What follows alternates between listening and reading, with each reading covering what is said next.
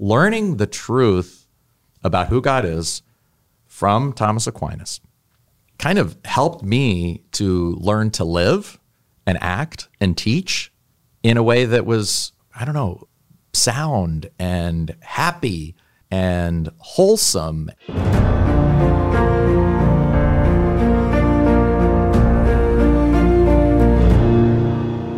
Welcome to the Catholic Theology Show, presented by Ave Maria University. I'm your host, Dr. Michael Dauphinais. And today uh, we're joined by a guest host, uh, Dr. Roger Nutt, who's actually going to be interviewing me about a special celebration of uh, one of our books. Thanks for having me. Uh, these are big shoes to fill, Michael. I don't think I'm going to claim the mantle of guest host, but I do want to thank you for uh, accepting my uh, proposal to have an episode dedicated to one of your works, a book that you co authored with Matthew Levering called Knowing the Love of Christ An Introduction to the Theology of St. Thomas Aquinas.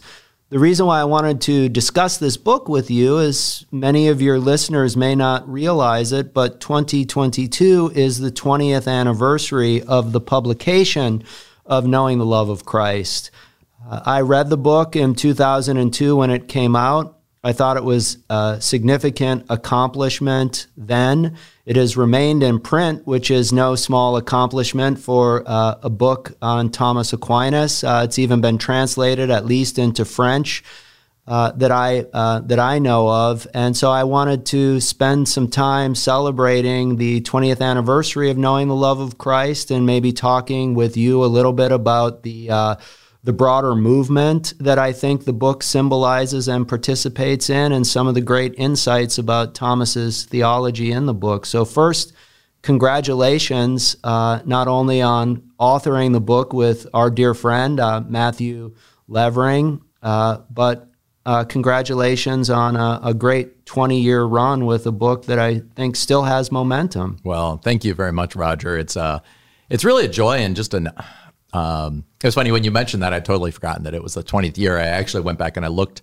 um, at the publication information, and sure enough, it was January 1st, 2002. And it really it's it's fascinating to think about right two decades later in 2022 and, and how much has changed. Um, and yet, of course, right, this basic, I don't know, the, the basic need to somehow find uh, intelligibility and meaning in the thought of Aquinas uh, really remains kind of one of my great passions. Right. So let me ask you two um, interrelated questions to okay. start off with, and um, you can go in, in whatever direction you want to go in. There are a lot of introductions to Aquinas. So, one question could be why, even 20 years mm-hmm. ago, there were dozens yeah. of yeah. books about Aquinas.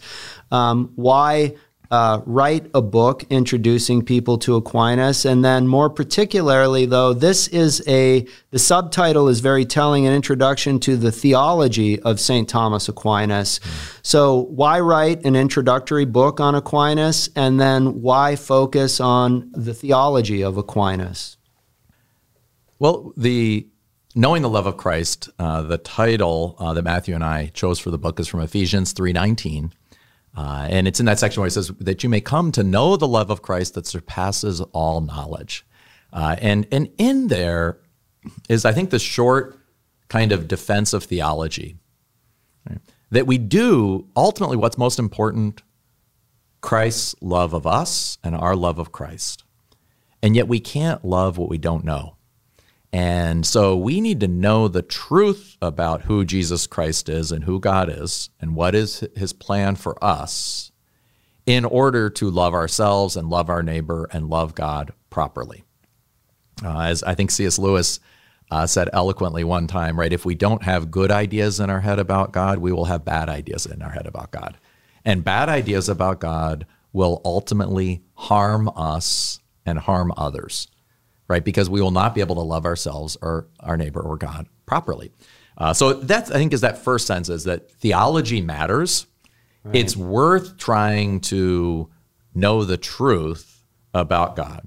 Even though, as Paul says in Ephesians, right, we know the love of Christ that surpasses all knowledge. So we understand that obviously, you know, we'll never fully understand God, but I can still have better truer understandings of who God is or worse ones. And then I think when we look at who St. Thomas Aquinas is and how he became the common doctor of the church, which is really the shared doctor, the teacher of the whole church, right? The angelic doctor, because he saw things so clearly, um, and has been taken up by the church as kind of a sure and steady model. Uh, John Paul II in Fides et Ratio, right, said that he, uh, St. Thomas Aquinas, right, is a model for how to do theology. So if we want to understand the truth about God, then going back to Aquinas' work is so important. And I think it's something that really every generation has to do anew. Right? Mm-hmm. The, you know, I don't know, you know, wisdom doesn't exist in books. Right. Wisdom exists in people writing books and reading books. So therefore, um, we have to continue to do that. And I think that was one of the things that Matthew Levering and I wanted to do was how could we, as students of theology, students and it's not just as though we like Aquinas because I don't, you know, we, we like Aquinas because Aquinas saved our lives. I mean, I don't know, but it like we wanted, you know, both of us were converts or reverts back to the faith, um, understanding the truth about who Jesus Christ is and who God was, um, gave us direction. And then discovering that there was a way of thinking about God that honored him and uh, was truthful right? And had a metaphysical depth and honoring Jesus Christ in a way that showed the radical goodness and newness of his right love and sacrifice for us. Um, right these these are not just kind of playthings i guess this is not just kind of an intellectual curiosity this was really saying learning the truth about who god is from thomas aquinas kind of helped me to learn to live and act and teach in a way that was, I don't know, uh, sound and happy and wholesome and right so you know it's like that's it helps me i i can i can function better in the world because thomas is one of my teachers. So it would have been absurd for me not to try to share that with students and then all of a sudden to realize that what happened to us individually is actually what the church has been saying for the last, you know, 600 years. Right. Um, is that same thing is that we can find truth and meaning in our lives when we try to think more clearly with, as a, you know, a lot of the old books used to say, right, with the mind of St. Thomas. Right. Well, I'm glad that you and Matthew uh, worked so hard to share those lessons with us through this book. And I know that, uh, your readers and uh, innumerable students here at Ave Maria have benefited uh, as well. Yeah. Let me just, by the way, I also want to answer your other question. So you meant we did talk about the introduction of the theology of Thomas Aquinas. So I would say in the 80s and 90s, uh, in in that period of um, you know, kind of after the council, but really just after the chaos of the 60s and 70s. Were you um, born then, by the uh, way, in the 80s and 90s? Or? Well, yeah, yeah. So, okay. you know, back in the 70s. Just wanted to, uh, I wanted wanted your uh, your uh, audience to uh, to know that. So, that's right. That's right. Yes. And uh, so, but when we came back to study theology uh, in in the early '90s, there was a group of kind of philosophers who I think loved Thomas, knew Thomas, and taught Thomas. You know, maybe Ralph McInerny is one of them, and and others. Um, and they really defended the philosophy of Thomas and were very faithful to Thomas and faithful to the church. Um, but among theologians, there was a tendency for those who dissented from church teaching, uh, who would emphasize Aquinas' embrace of reason as kind of a means for separating reason from Christ, reason from revelation. So they would use, uh, they would kind of present Thomas as a rationalist wh- whose sphere of autonomous reason, uh, kind of borrowing a line from Kant, and, and other kind of intermediary influence, say like Karl Rahner and others. So they would use Aquinas to say, well, because we're Catholic, we're going to follow Aquinas. And Aquinas says we can use reason alone to figure out the moral life and to figure out God. Right. And, and that convinced us is, well, just not very uh, saving. Right. I right. mean, if, if I'm stuck using my own reason, then, uh, and using other people's reason, you know, then right? We're not saved. We're we're still stuck in the world of uh, re- we've been shut off from revelation. So what we wanted to do is emphasize that uh, that Aquinas has this beautiful theology uh, that is really rich. He says a lot about Jesus Christ. He says a lot about the sacraments. So we structured the eight chapters of the book around the whole Summa Theologiae, and uh, there were which, which has kind of four or three main parts, or sometimes divided up into four parts, but really goes from the beginning of God, who is God, the triune God, through creation, through the virtues, through human happiness, uh, but then also into Jesus Christ uh, and his sacraments, right? And heaven. So Aquinas is much more Christological, much more biblical, and I would say truly philosophical than this caricature of him as the kind of rationalist right. uh, that was common in some ways. Right. That's beautiful. I um, want to come back in a minute to the order and structure of the book, but I wanted to ask you at least one more preliminary question, a bit of a retrospective question. Uh, this book was first published in 2002, which was right at the beginning of a number of collaborative works that you and Matt, Matthew Levering did mm-hmm. to uh, support the renewal of Catholic theology. It's actually the first of three books, I think, that you guys have co authored. The second was Holy Land, Holy People, which is a fantastic introduction to sacred scripture, and then The Wisdom of the Word more recently. Um, I heard Father Romanus Cessario 10, maybe even 15 years ago say that he thought that the initiatives that you guys uh, had spearheaded uh, changed the landscape of Catholic theology in America. And he was speaking specifically of the co founding with Matthew of the Aquinas Center for Theological Renewal.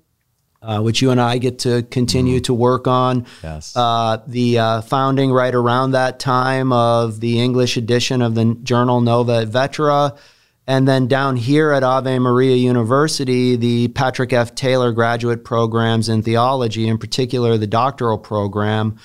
Uh, and so I'm wondering, in the hindsight of 20 years, were you conscious then of trying to start uh, a broader movement or uh, a community um, of scholars, or was the book then uh, just uh, you know, an attempt to get something out that was near and dear to your heart?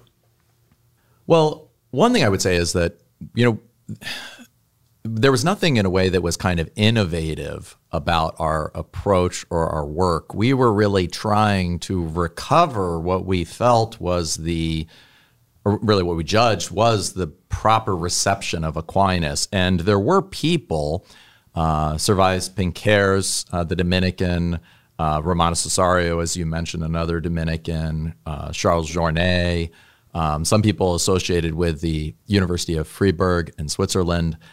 And I would also say John Paul II's own work, which was richly Thomistic, richly Christological, right? He began the Veritatis Splendor in 1993 on moral theology um, with the story of uh, the rich young man's encounter with Jesus Christ, right? What good must I do to inherit eternal life? And so this kind of biblical Christological renewal of Thomism that would also at the same time be deeply metaphysical and rooted in the truth.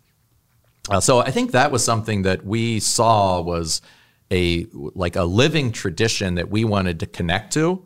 So when uh, you know, so that that I think was really kind of a powerful theme. Uh, and no, I think you know when you do something, you just do something. There's you know, and I think the any things like any fruits that have happened, I think are totally beyond any agency that we had.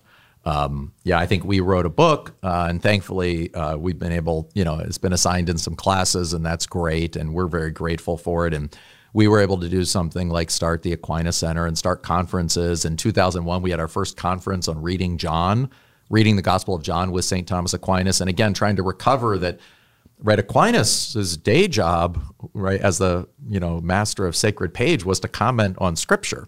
Right. Um, but in some ways, again, that had been somewhat forgotten. So partly, I think you know we were kind of a conduit of um, revivifying and renewing uh, theology of by trying to recover and retrieve uh, so much of the beauty of the faith. Uh, and and being able to start certain initiatives, it is wonderful today to be able to look around in 2022 and see so many more initiatives or institutes uh, for Thomistic renewal and for I think it's just kind of, you know, like we face so many problems today in modernity. We face kind of this uh, overwhelming kind of, I don't know, a, a, like this heavy weight of empiricism. Everything is just scientific and technological. Or on the other hand, almost kind of a Gnostic humanism, which is what must we do to somehow liberate humanity from society? Uh, and and and when we go back to Aquinas, we see a kind of a richer order. Right. Uh, and and I think trying to help people do that, help people recover that richer order where there's an order of reasoning that goes up to God, uh, I think has really borne fruit. And I think uh, it's wonderful that today there's so many more places that teach, or and so many more students uh, interested in Aquinas' biblical commentaries, interested in Thomas's Christology, his Trinitarian theology, right alongside of his philosophy of God and all of these different elements. Right. And I, I think it certainly has borne fruit. And one of the things that I would say when I first saw the book, I uh, was working on my own dissertation. And I think I'm speaking for many others. It gave me confidence mm-hmm. in the fruitfulness of this theological um, re engagement with Aquinas. So I know I speak on behalf of many others that we have a deep sense of gratitude to you and Matthew for. Uh, giving us a nudge and showing us, uh, you know, reading John with St. Thomas was a, a, book that you were able to publish out of that first conference mm-hmm. that uh, showed uh, Thomas's deep reading uh, of, of the Gospel of John. And I think you've helped now a whole generation of scholars and students of Aquinas approach this with more confidence than um, um, we otherwise would have been able to. So thank you for that. Well, and you're welcome. Yeah. So uh, I want to turn to a, a, page in the introduction and go back to kind of the general description uh, that you were given giving of the movement of the work because I think this is a really insightful uh, passage you're talking about the role of wisdom mm-hmm. in the theology of St. Thomas Aquinas, and in particular, the wisdom uh, of divine revelation, of the knowledge that God has about himself that he shares with us. And then you write, Theology, therefore, is about God and all things in relation to God as their beginning and end. It's a partial quote from the first question of the Summa. This insight shapes the structure of the Summa Theologiae, which begins with the Trinity and ends with eternal life in the Trinity. Hmm. So that's a very profound and sweeping statement mm-hmm. that theology from beginning to end is about God. And to the degree that it reveals anything about us, it's about our journey to God. So, can you talk a little bit more about what you learned from St. Thomas on that uh, point that there's not, to, to put it in, in modern terms, what we find in St. Thomas's theology in your introduction is not a theology of this or that, but literally a theology of everything. Well, that's, I think, definitely partly uh, why I fell in love with Aquinas. Um, it's it's interesting. Just anecdotally, I was a engineering undergraduate major, and so I always wanted to see everything in the whole, right, and to try to understand how all the parts are connected. And uh, so I love kind of seeing Aquinas, where he recognizes we have to make sense of the whole. Uh, that that the whole is good uh, in the sense of wisdom. Instead of looking at modernity, where we see all we see are parts and the parts are broken, and how do we get them back together? But the problem is we can never get them back together if we're all, only dealing with parts. So that sense of wisdom as a view of the whole, there is a whole universe, there is a whole creator, there is a whole plan. Uh, I think, I mean, you know, that I think in some ways, everybody I think has this existential question. Right. Uh, and Aquinas will even say one time when, um, you know, when, when we, uh, he's, a, you know, when the young person uh, achieves the age of reason, they either have to make a decision about what's the last end. Is it God or kind of is it themselves? And I think sometimes we can think about that in a willful way. But ultimately, the question is what's the ultimate meaning? Is the ultimate meaning of the universe somehow God? And everything coming from God and somehow going back to God in a way that I cannot understand. in this life fully? Um, or is it just, you know, the world as I encounter it, and so ultimately I'm going to say that the world is, you know, meaningless, and and so I think that that sense of just that recovery that there is a whole, there is a truth. I may never understand all of it, but I know it all orders together, and I think that's really the gift of the Summa. The gift of the Summa is Aquinas structures it around the order of reality. And then just real quickly, I want to kind of say, like, you can highlight three different ways that he could have set this up, right? One, you might write a theology, an introduction to theology around the history of theology, right? right. How has the theology um, kind of been received in each age and changed over time and maybe stayed the same over time? Or you could set it up like a, I don't know, like a dictionary or an encyclopedia. You have a topic on grace, you have a topic on Christ, a topic on um, you know, the Bible, and you set them up in alphabet. You just set them up in alphabetical order because they don't have any intrinsic connection. But what Aquinas does is he says all the world is God is the creator, Trinitarian, communicating himself to creatures, communicating to those creatures in grace, having those creatures receive his grace through the operation of natural and supernatural virtues, mm-hmm. uh, then going through the mediation of Jesus Christ back to God. And so I think the beautiful thing about Aquinas is just when you've when you look at the order that he presents, you already get in a way the best of his teaching, which is that there's a fundamental order. Right. And right. I don't need to know everything, but I know somehow, and I think you'll get this idea that I think if you study Aquinas, you may not know everything by any means. Obviously, you don't. No, of course not. But but you can know a little bit about everything. So you have some sense if there's a moral issue, you have some sense, well, okay, these are certain basic principles of the body soul unity. These are certain basic principles of the virtues. There are certain laws, there are certain things that ought never be done. Um, you get these kind of understandings. If you have a Christological question, well, least you know, okay, well, Aquinas teaches this about that you know the two natures of Christ that Jesus is um, the eternal divine Son and also um, right has assumed to himself a human nature.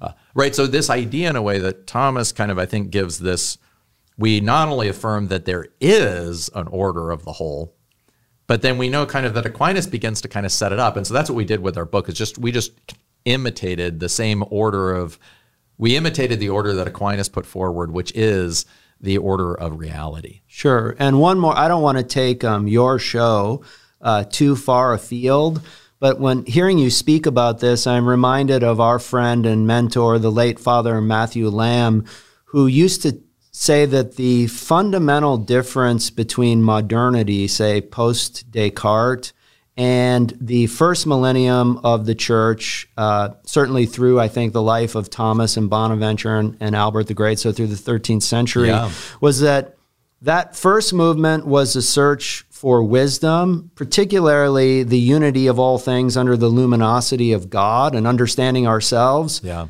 And what we get in modernity is power.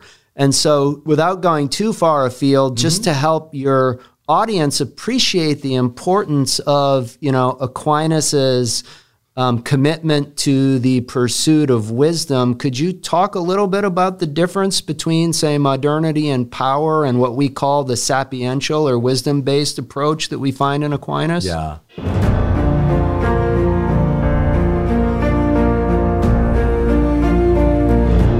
You're listening to the Catholic Theology Show, presented by Ave Maria University. If you'd like to support our mission, we invite you to prayerfully consider joining our Annunciation Circle, a monthly giving program aimed at supporting our staff, faculty, and Catholic faith formation. You can visit us at avemaria.edu to learn more. Thank you for your continued support, and now let's get back to the show. So, Michael, right before the break, I had asked you, uh, without going too far afield, just to contrast the beautiful wisdom based approach of St. Thomas with the more power based approach of mm-hmm. modernity to help your listeners understand how important this part of St. Thomas's approach to theology is for us today. Yeah, so I think what happens in some ways with somebody like Descartes, as you mentioned, um, you know, Descartes says that if we can set aside the traditional way of thinking about thinking, right? The traditional way of thinking about science or medicine. He believes that we could become masters and possessors of nature, right? And end up with an infinity of inventions. This is what he describes. So for him, knowledge and reason is about having power over nature. Whereas for Aquinas, uh, reason is about learning to come to see the whole of nature. And so, and I think you can kind of see that with some of the excesses of the modern world. We are very good at having power over things. So if I have a broken arm, we're very good at setting it. We can even put titanium rods in it. We can do all these different things, you know. So that's very good. Um, but what about the human person? The human person becomes another thing that we try to over which we exercise power. Right. Right. How do I how exercise power over own, my own life? When to die? That should be my choice according to this modern notion of power over nature. And I think even God and the universe, it's just like everything is set against me in a relationship of power. And so uh, I think that really limits us. And what Descartes did in part was to get rid of a sense of the whole. So all you have are parts. Uh, and again, as I mentioned that before, so you have power over parts, and I try to know more and more about less and less so that I can unlock the power of nature. Uh, and, you know, I think uh, Pope Benedict describes this in his encyclical on hope uh, when he says, um, somewhat provocatively, quoting Adorno, right, that progress, right, is the movement from the slingshot to the atom bomb. Hmm. So we now have power over nature, but that really gives us the power to unlock powers within nature to destroy ourselves. So power is is understandable in a world where we are beset by dangers and illnesses and threats. It's understandable to want to have power. But we can never live by power alone. Right. We cannot live by power alone. We need to have a certain sense of why are we here? Where are we going? What are the proper means by which we can exercise power? Right. Right. What's the meaning of life?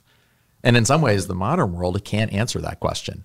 And so, what Aquinas does is situate a larger notion of reason, where reason is first open to the whole of all reality, God and everything coming from God. Second, all of the natural world, which includes the human person. So yes, we need to understand what's what are the natures of things. What's the nature of the human person? Is the person body and soul? Is the person more than matter? Does right. the matter of the person matter? Right? These are real questions. And then what's the natural world? That the natural world is ultimately a good thing from God. It's intelligible. So then we can have scientific progress, right?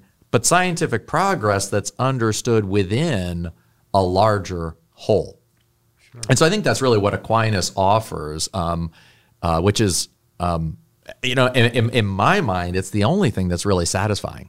Right. Uh, you know, as I said, I mean, I actually was, I started college as an atheistic engineer, and right, the dream of scientific progress uh, was one I kind of held dear. Um, but it's, I said, it, it ultimately, um, it asks too much. You have to believe in a way uh, too much because if it's all just parts and it's all just power, uh, then how do I explain the human experience of love?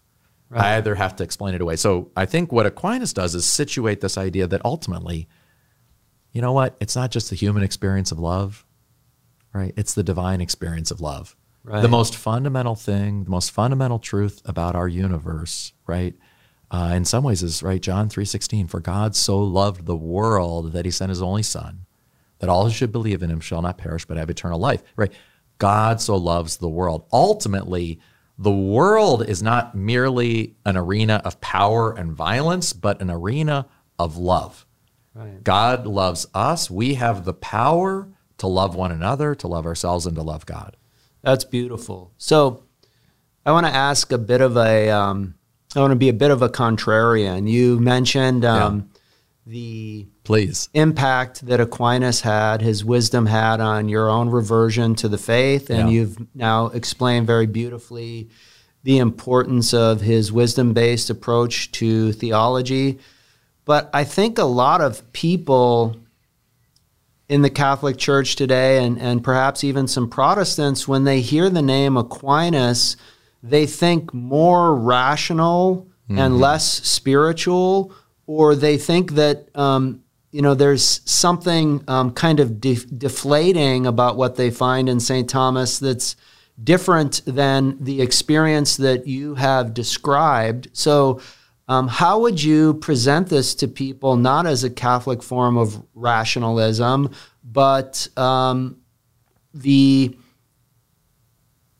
inspiring and, and, and animating force that you've described that it's had in your own life? So, some people have compared Aquinas' Summa. Uh, and the Summa, by the way, it was his large book. It was kind of a summary of theology or the height of theology that he wrote. Um, mainly for the training of Dominicans who would go out and preach in the 13th century. Uh, it did eventually become taught in universities and in uh, seminaries. Uh, famously, was put uh, next to the Bible and the Council of Trent.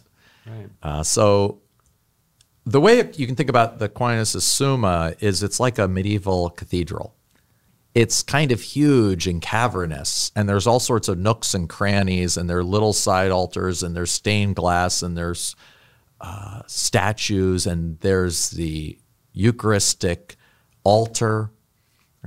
Uh, and it's all a whole but the parts are all splendid and you only kind of recognize how all the parts of the cathedral fit when you look at the whole cathedral and they're always designed usually along a huge cross.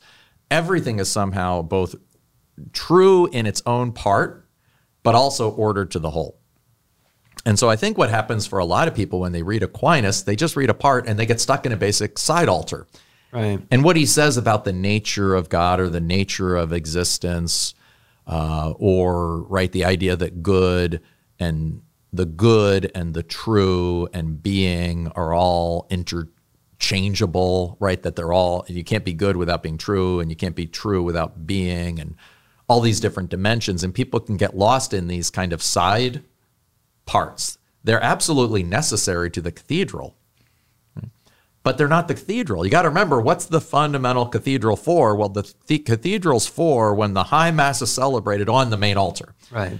So I would say the same thing for reading Aquinas. We got to remember what's the overall architecture of the work and I think what happened, and there was even a tendency to have Aquinas' Summa separated into little treatises. So you would just read the treatise on grace.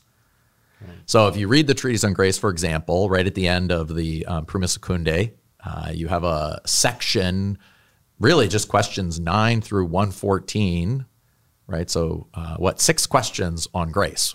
Well, if you just read that, you're going to miss some really key things.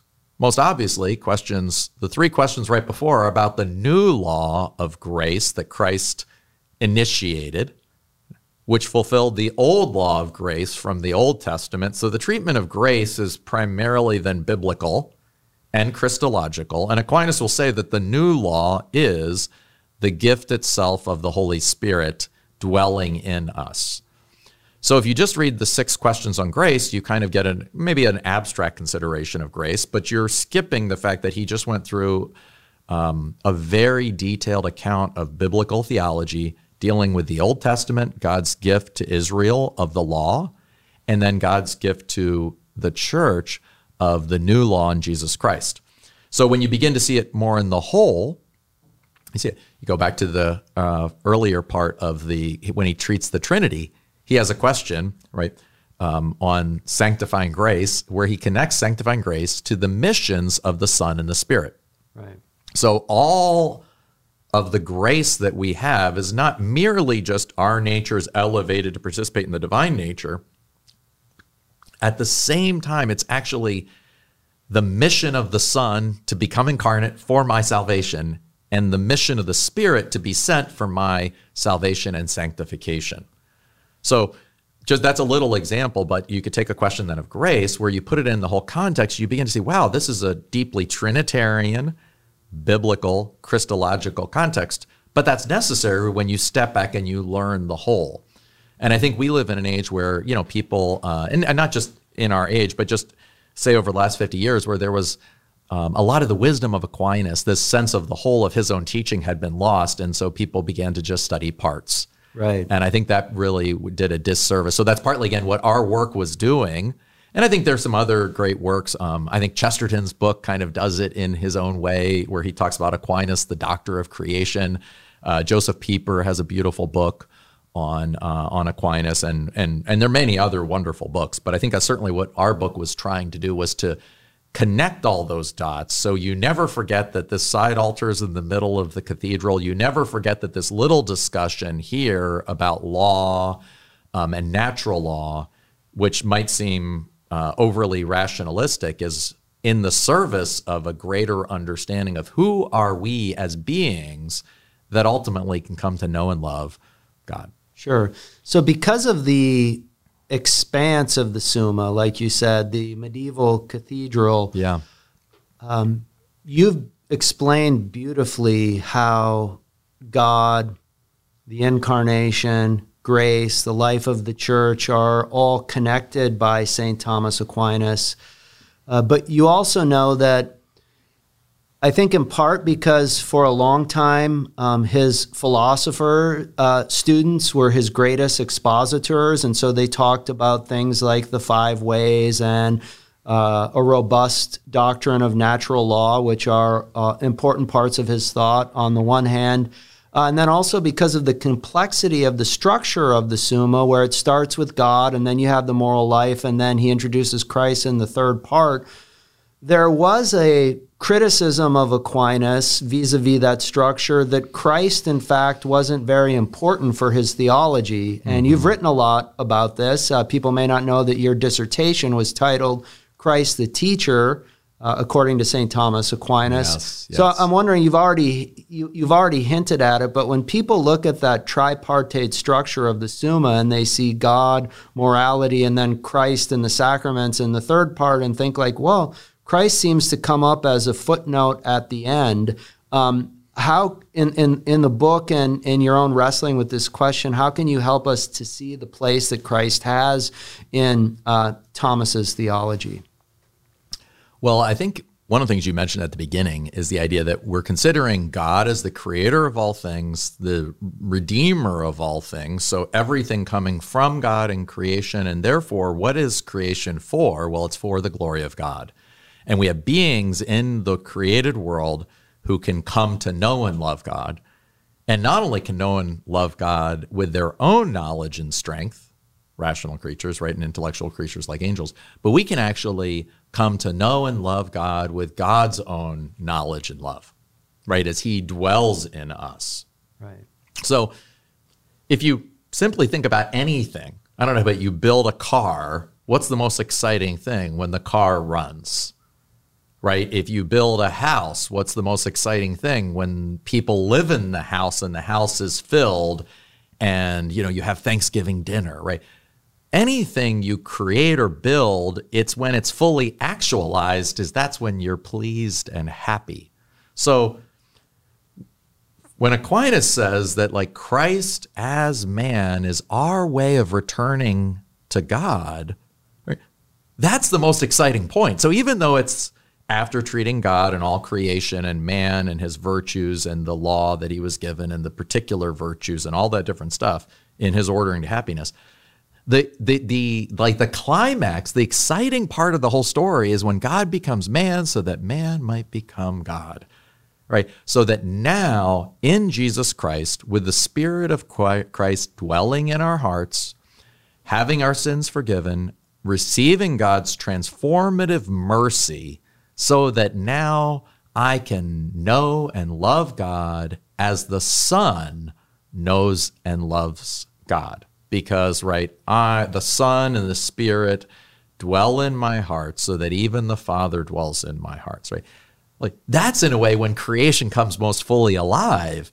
And so that's the whole point of it, right? It's like, so um, it's just you know it's like not understanding um, that you know I don't know that in a novel right it's often the end that's the most important right. um, and I think it's just you know I, I think it's just really a false criticism of Aquinas and one again that comes from not understanding how he's not dealing with parts it's just one order of creation. And you could begin with Jesus Christ.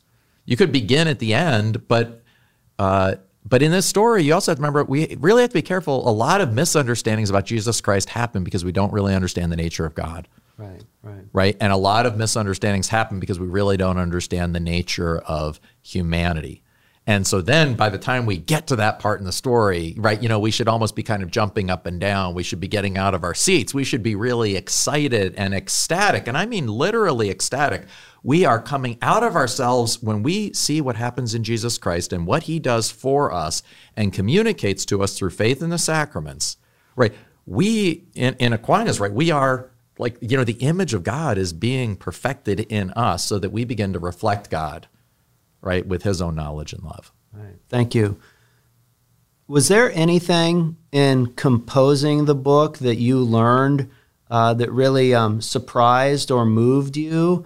Uh, and I know it was 20 years ago, so in yeah. case you're uh, n- nothing's coming to mind, I can ask a flip side. Is there a particular part of the book that you um, continue to love, or maybe in teaching or discussing the book over over the years that you've really uh, um, loved going back to because it's reminded you of something in Aquinas that is especially dear to you? Well, I think I think there's a key insight, and this kind of gets actually a little bit of what we were just talking about, uh, that is so important, which is that God and the universe are not in competition with one another. Right? God and man are not in competition with one another. I learned this, I didn't know it at the time I read the book, but uh, Jean Paul Sartre said something like, right, if there is God, there is no room for me. Right? That we often see God and the world in competition, God and us in competition. And Aquinas, both metaphysically and biblically, reminds us right, that the creator is never competition with this creature. Right? The being I have is the very being that God has given me, which is just a sharing in his own being. Any love I have is love that comes from the creator right? That he is sharing with me. So my own being, my own truth, my own love are not original with me, but they're my sharing in God's. Now, being knowledge and love. So now, because of sin, I often, of course, don't really love and I don't really know the truth and I don't really, I, I kind of, um, I'm bent over, I'm stooped over by burdens, right? And so it can often feel like I'm, God's and I are not kind of in sync, but that's because I'm stepping out of the goodness of the created order. And so I think that fundamental insight, I mean, I think whether or not it's the nature of free will and grace, grace doesn't violate my free will because God, as the creator, is simply restoring me back to a proper relationship with Him. The two natures of Jesus Christ, Right. they're not in competition. The divine, it seems like how could God, how could Jesus be both God and man? Well, because one's the creator and one's the creature, there's no competition between them. Uh, even on issues like evolution or scientific work or creation, again, no competition because the order of the create the the ordering principles and activities of the created order are dependent upon and participating in the real primary ordering and activity and principles of the creator. What an important lesson, uh, especially uh, for our times um, today. So, I have a, a, a concluding remark that I would like to make as the guest host, but you have a tradition of asking your guests uh, three questions uh, on on on the show, and Yes. um, yeah. Um, can you remind me what the questions are so that I can I can ask So the first you? one is what's a book? Uh, what's a book you've been? What's a book I've been reading? Okay, Michael, what's a book you've been reading? Um, so you know, it's been fun. Uh, anyway, my uh, my son actually had a couple uh, Audible books where he got all of the um, uh, the Hobbit and the three Lord of the Rings from, from Tolkien, and so I've been listening to them. And it was funny. At first, I was driving and I was listening to them at like one and a half speed. Um, and now I've slowed it down to one, and it's like I almost want to slow it down to 0.75 because I never want it to end because I love the story. Uh, but two things I will share because I've you know read the story, I've read the story to my children, I've listened to it for you know many many um, many years. But it really dawned on me how many times Tolkien has the key characters unsure of what to do. They just don't know what to do next. And they have to just do the best they can with the limited resources they have, knowing that they may be making a mistake. And I, I, feel like for me personally, that has been a real gift to recognize yes, we may know certain things are true, but when we're, I mean, it's really hard to live in the world.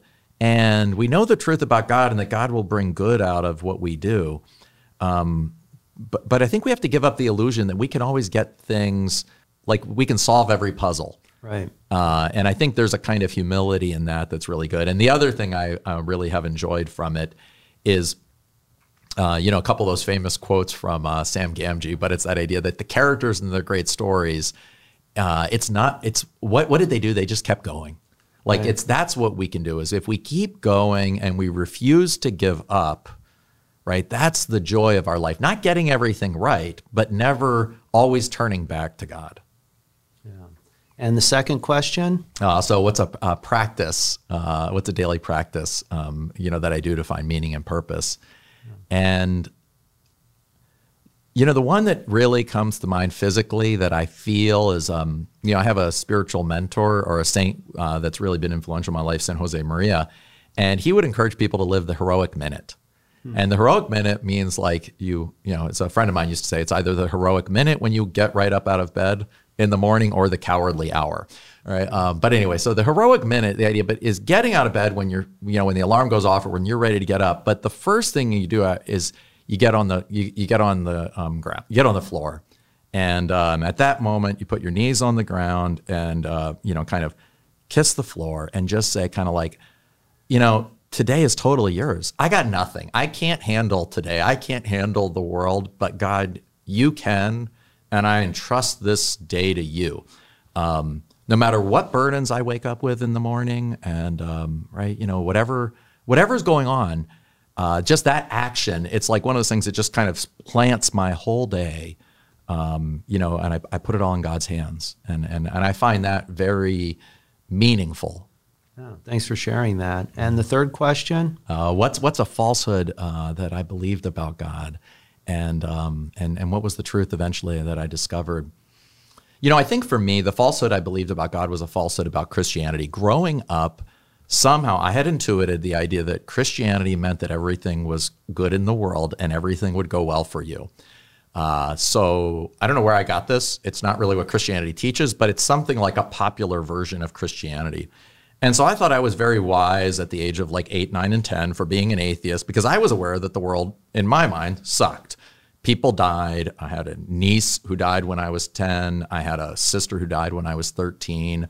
Um, and also just, I don't know, when I was like eight or nine or 10, I just looked around the world and it just seemed things were dying all over the place. You know, every time we'd watch a National Geographic show, it was like animals were killing one another. And then the worst thing was is human beings would come on the scene and kill more animals. It was just, I always was aware of just the, the, the burden of, of life and just the difficulties of it. And, and so I just thought it's kind of Christianity must be false because Christianity says everything is good and everything is easy and everything is, you know, I don't know. You everybody gets like, you know, um, I don't know. Everybody gets everybody. If if you pray, you should get a nice 401k or something. I don't know.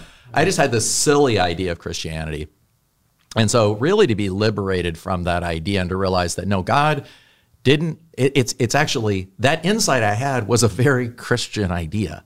So much so, you know, God God, in a certain sense, hates death and evil so much that he entered into the world to die for my sins and to take that suffering and death, right? Every tear, right? Every drop of blood that has been shed, he took on himself. So he entered in. So the beauty is not that, of course, we we suffer and die, but that now we don't suffer and die alone. Our suffering and dying is no longer in vain right? Ultimately, the creator of the universe has entered the creation to bring that suffering and death onto himself, right? To put it on his shoulders, to put it in his sacred heart, right? His sacred heart that was pierced by the lance for us, right? So that the loving, living waters and blood of the sacraments would come forth so that we would always have visible and tangible reminders of God's love for us. So that I still can I don't know, I can still be aware of all the suffering and dying and hurts of this world. And yet, those are now the things that actually draw me closer uh, to the God who is so loving and mysterious, uh, right? That he shows up for us on the cross and in the resurrection. Okay, thank you. I think the people who watch the show are going to love learning uh, learning these things about you and learning a little bit more about you.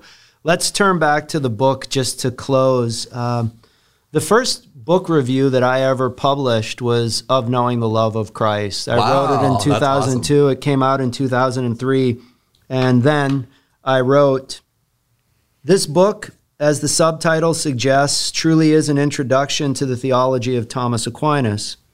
Also, more than just an introduction to the theological thought of St. Thomas, the ample biblical citations and coherent ordering make this work a nice general introduction to the whole discipline of theology.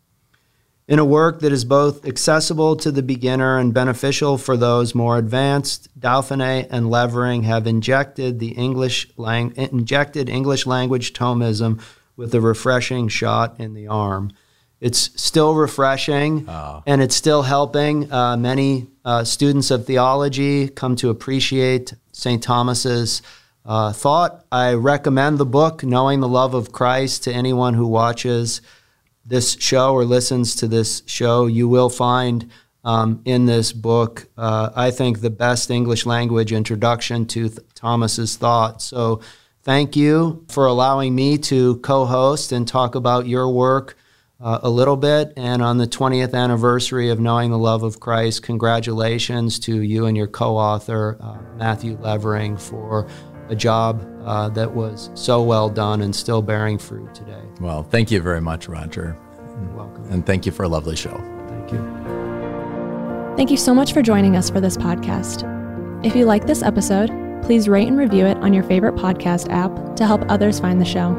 And if you want to take the next step, please consider joining our Annunciation Circle so we can continue to bring you more free content. We'll see you next time on the Catholic Theology Show.